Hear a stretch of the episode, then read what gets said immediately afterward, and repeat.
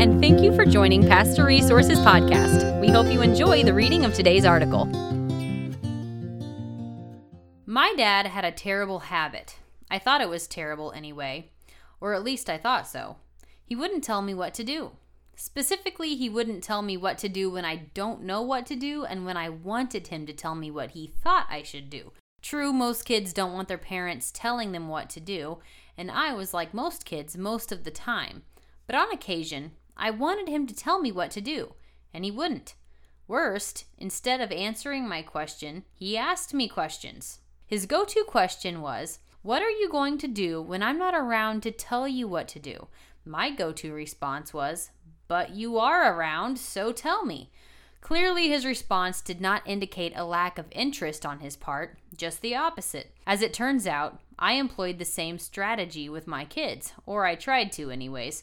Maybe one day they'll write a book about it. His go to question wasn't his only question.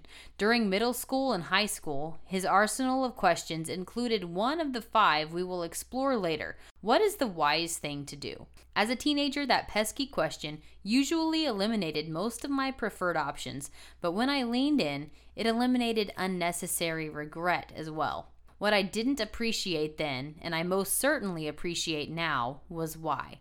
Why all the questions? Why not just tell me what he thought I should do? The reason was simple. He was teaching me how to make decisions, good decisions. He started early, maybe too early, but to his credit and my advantage, he started while the stakes were low. Perhaps, unbeknownst to him, my dad was teaching me something else as well. By opting for questions over direction, my dad connected two important dots for me. Dots many folks never connect. He helped me make the connection between good questions and good decisions. To tease that out a bit, he helped me make the connection between well placed, appropriately timed, thought provoking questions and good decision making. Simply put, good questions lead to better decisions, and better decisions lead to fewer regrets. This is why, on the backside of a bad decision, it is not unusual to hear someone say, I should have asked more questions. Why? Because we know intuitively that the more questions we ask, the more information we acquire, which leads to greater insight and hopefully better decisions. But pausing to ponder a list of potentially disruptive questions is neither easy nor intuitive. Truth is, most of us resist uninvited questions when making a decision. In the moment, we feel like we're being questioned rather than simply being asked a question.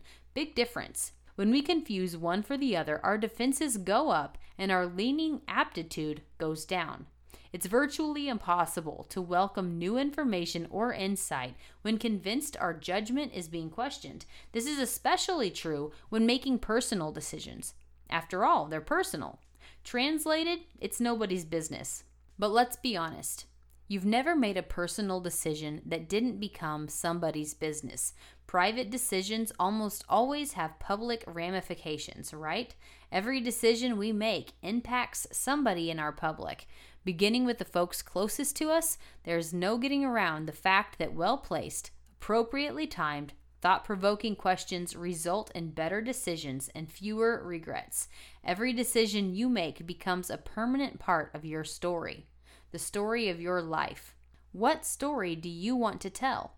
What story do you want told about you?